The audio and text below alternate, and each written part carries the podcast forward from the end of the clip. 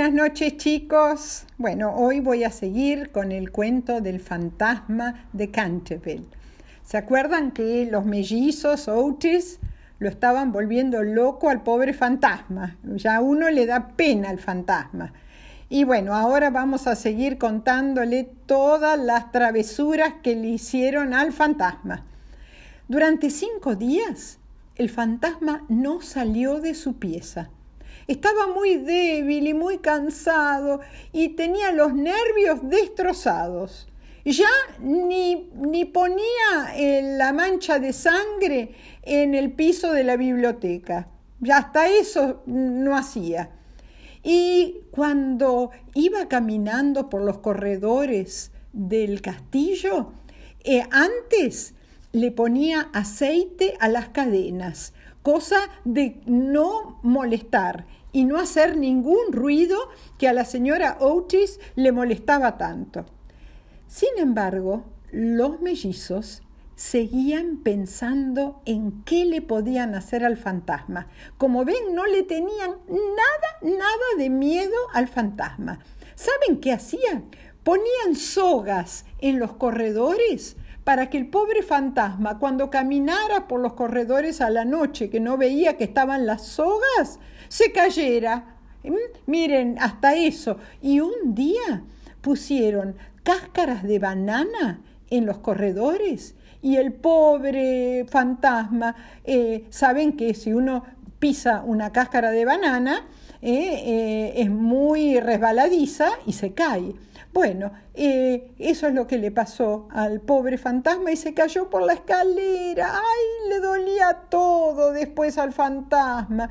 Pero esto lo enojó tanto, tanto, que decidió darles una lección a los mellizos y asustarlos con el susto más grande de su vida.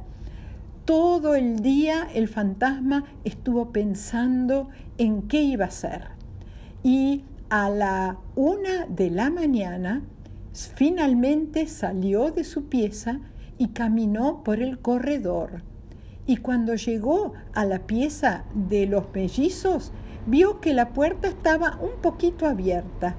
Y entonces, para, para realmente asustarlos a los mellizos, abrió la puerta, pero toda, completa. ¿Y qué pasó?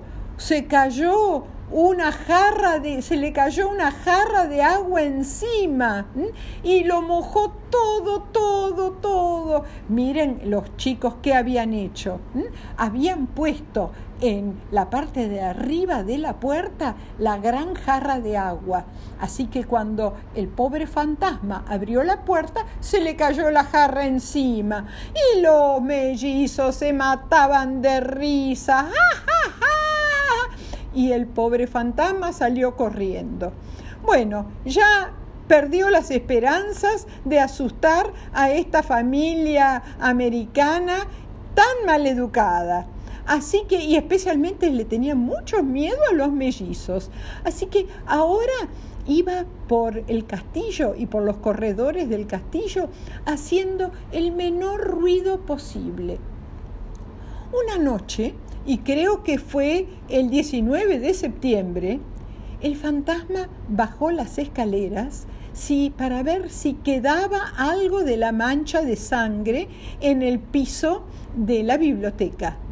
Y eran como las 12 de, 2 de la mañana y él pensaba que todos estaban durmiendo, cuando de repente de una esquina que estaba oscura salieron dos personas que vinieron corriendo hacia él y movían los brazos sobre sus cabezas y eh, gritaron ¡Bu! en su oído.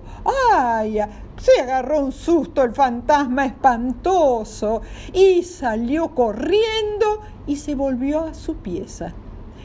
Después de esto ya no aparecía de noche. Además, sus, estaba muy triste porque él era el que tenía que asustar a la gente, no la gente asustarlo a él.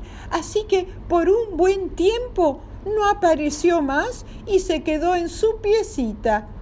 y colorín colorado, esta parte, este capítulo cuarto del cuento se ha terminado. Mañana viene el capítulo 5. Buenas noches chicos, espero que duerman muy bien. Buenas noches, muchos besos tren.